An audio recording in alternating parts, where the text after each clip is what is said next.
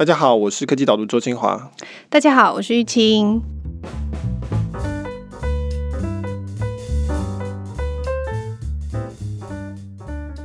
你知道我们在那个 Apple Podcast 上面的评价已经到达五颗星了耶！我从来没有看到五颗星过。再努力一下，对，努力了我们这是第四十五集了。对，第四十五集我们在 Apple Podcast 上面得到五颗星。我就说，我现在很懂 Uber 司机的心情，就是一直很担提心吊胆那个星星。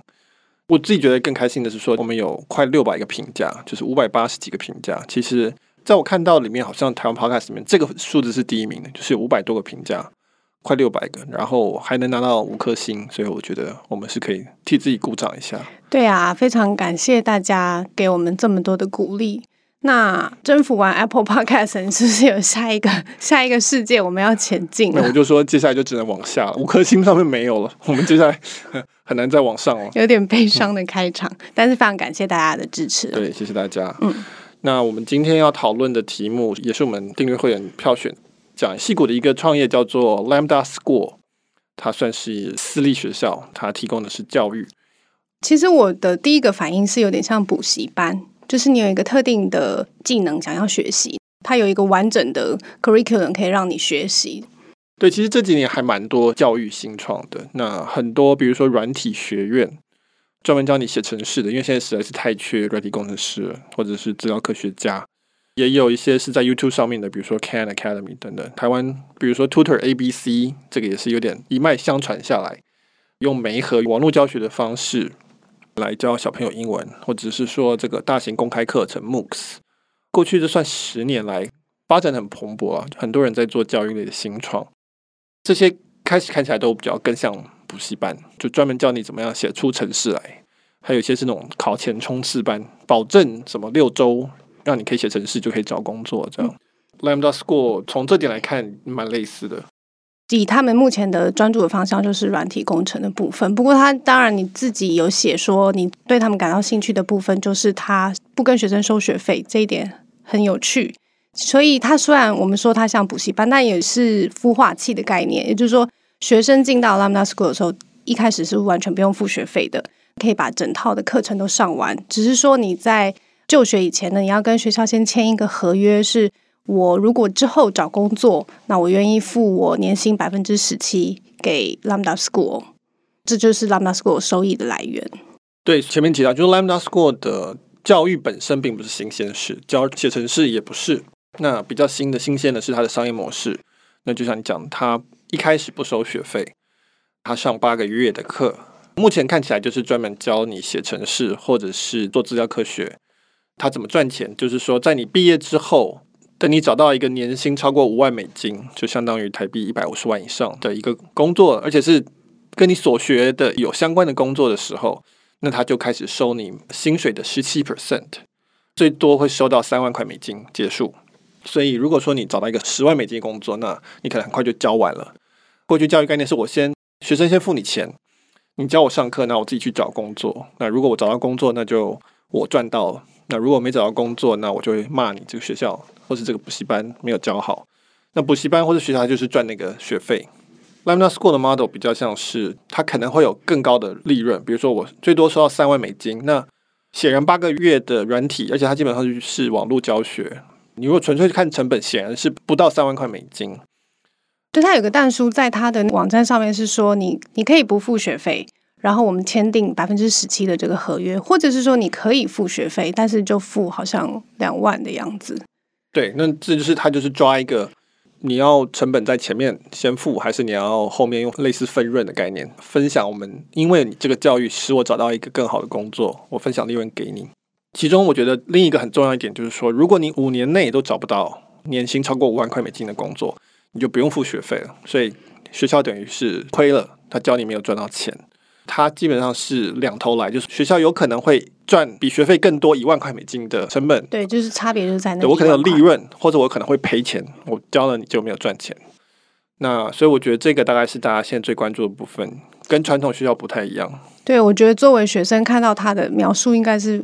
非常的安心。第一个是我可能可以不用付学费，我最多付到三万块。或者是你刚刚讲，就是我如果没有找到工作的话，那我我损失的是我的时间，但是我不会有其他金钱上面的损失。那我们今天会讨论 Lambda School 最重要的原因，其实是因为他们募资成功的。呃，他是二零一七年创立的，然后到现在他们其实有一些成果。他们目前好像二零一七年创立以后，到现在有八十三位学生已经找到工作了，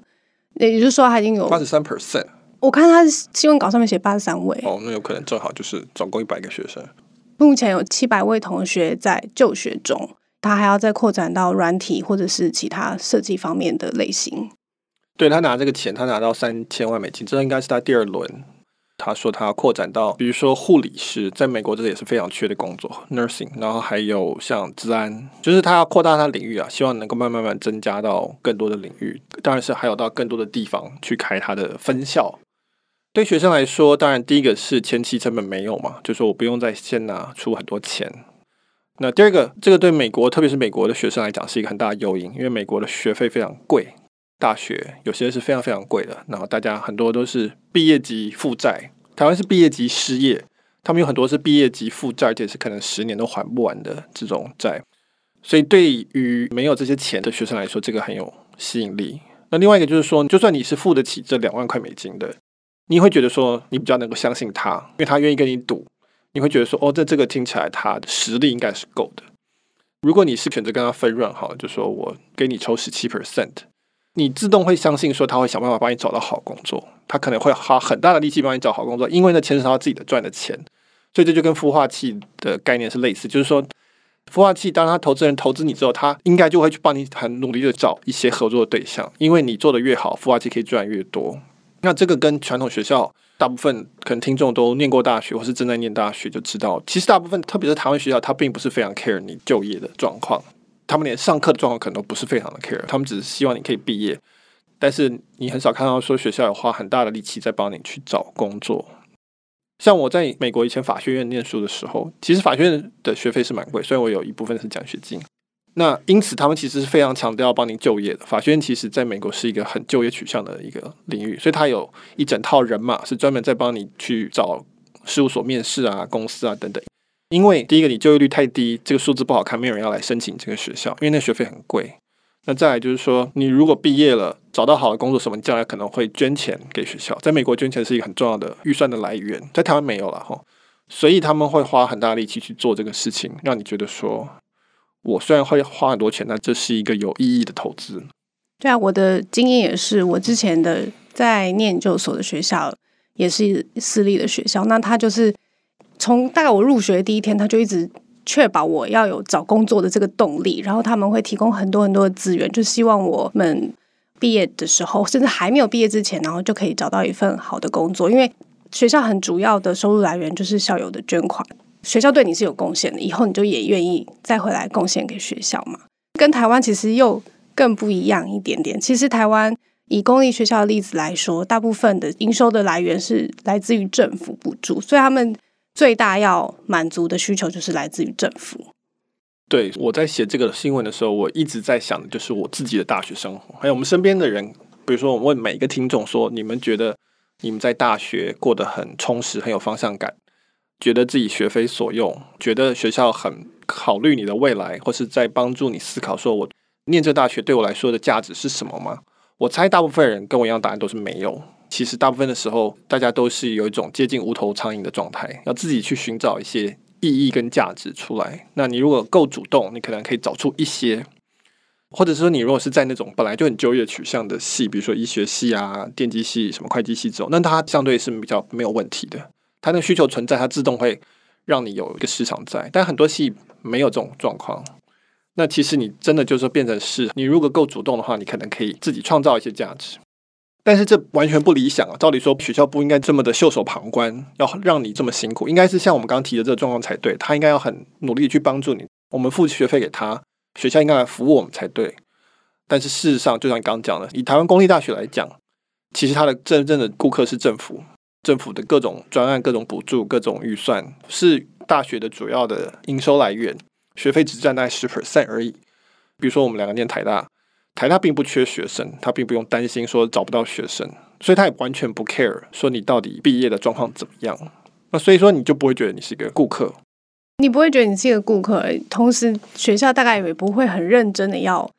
维护你未来的发展。学校要确保学校本身发展很 OK，符合政府的需求，比如说排名要在前面，然后完成多少的计划研究等等的。但是学生本身个别的表现，其实对学校来说并不是特别的重要。对，就是说，如果就业率很重要，那也是因为可以影响到学校的排名，嗯、可以拿到五年五百亿的的预算，在这个意义上存在，对，非常的间接。然后大家都包在一起，你去念电机系，跟你去念历史系，它其实是很不同的一个状况。它其实是在满足不同的需求，有一些是很适合就业的。你如果想的是就业跟赚钱的话，那说真的，你应该更考虑电机系才对，而不是。中文系或者是什么历史系，这是很现实的事情。当然，有些学生他不是为了这个目的，或者这不是他最优先的，他可能是探索真理啊，他想要去增广见闻，他想要多接触不同的观点等等，那些都是很重要的需求。但是，这每一种需求都混在一起，在同一个大学系统里面。那这是我们现在大学系统的状况，所以你就会发现说，所有的东西都绑在一起，而且都很模糊，都很间接。如果大家的目的都不一样，那性质都不一样，那大学它也。不知道怎么去服务每个学生，因为每个学生的状况也不一样，每个系的状况也不一样，所以我会觉得说，台湾的大学有一点像是说很多不同种的公司绑在一个大集团里，有一些是非营利组织，有些是很盈利的组织，但是他们都在同一个集团里，他们的预算都来自同一个地方，大家就变成说我没有办法知道到底绩效如何，然后也没办法好好去服务你的客户。你刚刚讲到那个各种不同的目的，我。还蛮可以感觉得到的，因为即使你就讲以电机系为例子好，也不一定每一个人进到电机系，他就是想要就业嘛，他可能是对更高深的研究是有兴趣的。那以 Lambda School 他们专长的这个软体也是一样，就是有些人可能念这个学校，他重点就是要就业，以后要当软体工程师；有些人可能其实是想要研究演算法的呃研究也好，或者是其他的东西。Lambda School 就是把想就业的这批人。就服务他们就好了。可是，在大学里面不是这样，大学是想就业的人也也在这个班里面，想研究的人也在这个班里面。系里面本来就组成很复杂，学校本身组成也都各自不一样，每个系的取向也都在不同一点点，所以就变成是说，哦，进到大学，就像刚刚讲的，大家进去以后还是不太知道自己要做什么，因为似乎各种想要做什么的人都可能在这里得到获得，但是就不是很多，然后也不集中、不专注的感觉。对，就像你讲的，就说我们同样是念物理系，有些人是为了要得诺贝尔奖，有些人是为了要进台积电。那可是他们都是存在这个系里面，同一班进来。那所以顾客非常的不 focus 啊。我们做创业人就会知道这很危险。那你因为你不知道怎么设计你的产品，那你的产品就只能变成是说大家都可以用到一些。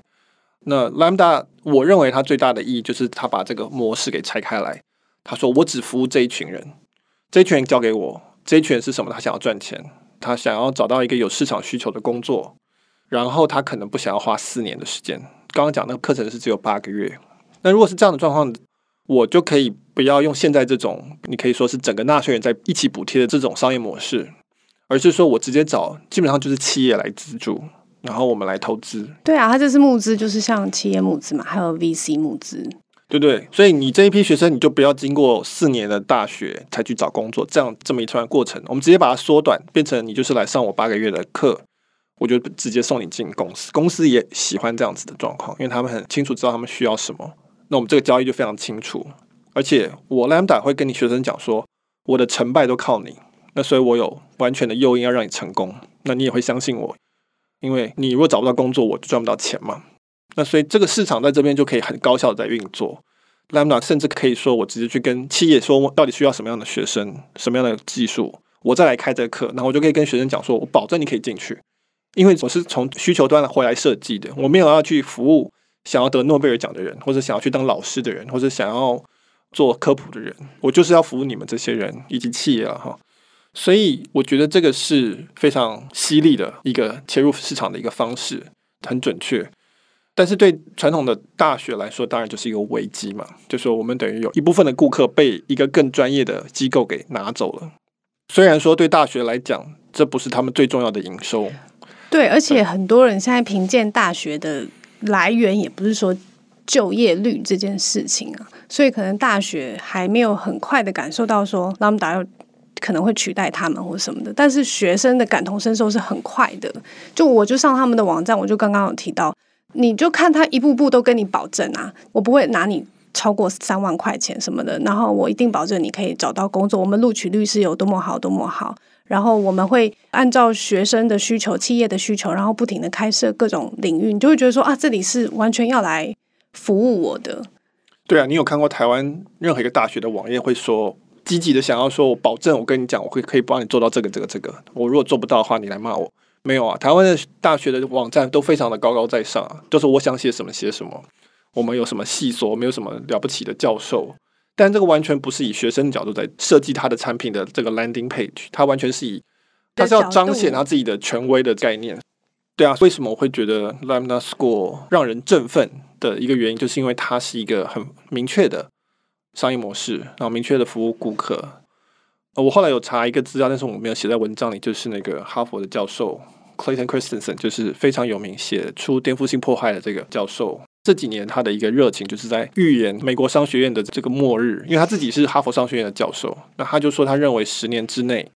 美国的大学会倒一半，原因是因为线上教育这种公开课程便宜，大家都可以上，而且你可以找最好的教授来上，一次上给一万个人，所以大家就会问说，那我到底为什么要上大学？有其中的两点，第一点就是说，你如果比较 Lambda School 跟一个正常的我们讲自工所、自工系好了。它的差别并不只是前期成本不用出而已，前期成本一个是两万块美金，那美国的一般四年制大学，好一点的大学可能要四十万之类都有可能，这个是十倍的差距，然后再加上还有时间上，你少了三年的时间成本，你如果以所谓复利时间价值来计算，那是更大的。那再加上它还有保证嘛，它跟你分润，它有一个诱因要让你拿越高薪水越好，你去上一个一般资工系，还没有人想要帮你，就没有人真的 care。所以那个其实价值差别是非常巨大的。所以我刚刚讲到 Christensen 这个预言说大学会倒一半，那为什么还有一半的大学不会倒？那就是因为大家在讲的说大学还有其他的功能。大家一定会说，诶，大学又不是用来就业的，大学还有很多很这个高尚的一个原因在，大家要能够激荡想法嘛，对不对？要认识不同观点，要认识不同类型的人。这个需求当然还是很重要，这的确是重要的需求。所以有些人还是会需要去上。我讲的这种传统概念下的大学，因为有些东西是的确是在线上是没办法得到的，没有错。但是这样的人有多少？为了这些人，你需要多大的机构吗？其实我觉得现在都是这个假设都要重新来了。对，你刚刚讲的，这就是大家在讨论 Lambda School 的模式的时候，就会有一派的说法，担心说：哦，那这样子的话，如果真的学校都变成这个模式，那就只有那种就业取向的领域。做得起来喽？那一般的其他的领域，艺术的、历史的这种跟人文发展、整个社会的健全的有关系的东西，都没有人去关心，都没有人去做，因为他不能马上的赚到钱。所以配合你刚刚讲说，有一半大学不会倒，或者说大学有一半的业务可能还是可以存在的啊。对，那我的回答会是说。我们举历史系的为例子啊，并不是说历史系有任何的我怎么样哦，我只是随便找一个。我们真的是很粗浅的，从印象我们，我们的刻板印象，好，你我两人的这种刻板印象，觉得历史系可能符合这个刻板印象。假设历史系好了，就是说我们讲说历史系它的就业的需求没有那么大，那因此它不符合 Lambda School 的这个模式，Lambda School 大家不会想要去投资，那这样怎么办？这个系是不是就没有办法生存了？那我的问题是说，到底历史系的目的是什么？那如果不是就业，我们为什么会需要一个现在这种所谓大学的历史系的存在？那它的价值是给谁的？它的价值给谁，谁就应该付钱。那比如说，我们讲说对整个社会有贡献，因为我们社会需要历史的知识，我们能够以古为镜，对不对？我们需要能够学习过去的智慧，我们需要能够对于未来有一个更全面性的理解。这可能是对整个社会有价值。那应该就是我们整个社会要出钱啊，不管是托税，不管是托补贴，那这个符合。比较接近我们现在公立大学的存在意义，然后再想说，他需不需要大学生？还是我们其实也不需要大学生，我们只需要中研院的机构，或是某一种更进阶的就好了。我们需不需要一波一波的高中生每年这样进来？就是我们要重新思考它的存在价值，它的顾客是谁？那它的意义是什么？但现在状况是我们全部绑在一起了，就是说电机系它有台积电这个需求，这个它是另外一整套状况，所以可能会有另外一个市场的定位。跟历史系其实是很不一样的，只是我们现在就我刚刚讲，全部都放在同一个集团之下一起来经营。那我们常常就会觉得很奇怪。我不觉得在一个校园里面是坏事，但是我们至少要知道为什么会同时在这里。我很鼓励说，大家可以尽量让不同的领域的人要能够交流，但是我们起码要知道为什么会同时出现在这里，因为其实他我们的状况其实是差很多的。我觉得对学生来说，那个意义就是说，如果我知道学习历史对我的帮助是什么，让我成为一个更健全的人，对于社会、对于历史有更好的认识的，那我学习的时候。是可以理解的，但是刚刚讲的这个，我在课堂上面我也要学历史课，也有跟就业有关的知识要学习，那你就会变很错乱啊。因为有时候好像是要让我成为更好的人，有时候是要对我未来短期内帮助更大的。这个同学在理解上面本来就是有难度的，那可是到最后面的状况就是都做不好，就是他两个都找不到很好的诱因去一起同时做。在现在的社会来说，感觉上是慢慢是可以越来越被分开来的。因为做教育这件事情，已经不是只是需要政府来支持，就像 Lambda 这样，他用网络上面的教室，然后找到适合的老师，他就可以开设这样子的一门课程了。对，那比如说像你我都不算是最有就业需求的科系毕业的，嗯，我是台大动物系毕业，你是森林系，然后我们现在也都是学非所用，基本上没有在做我们原本在念的东西。如果以动物系为例，因为台湾基本上生科产业其实并没有很发达，一直到这几年才比较活络一些。在我念书的时候，是肯定是还在刚起来的时候。那可是我们为什么会有这个系？那是因为国家认为这个产业是要该发达的，就是是我们国家未来的主要的方向之一。因此，他拿很多钱出来给全国的生科系，因此就很多学生进来。这个是比较能够理解的，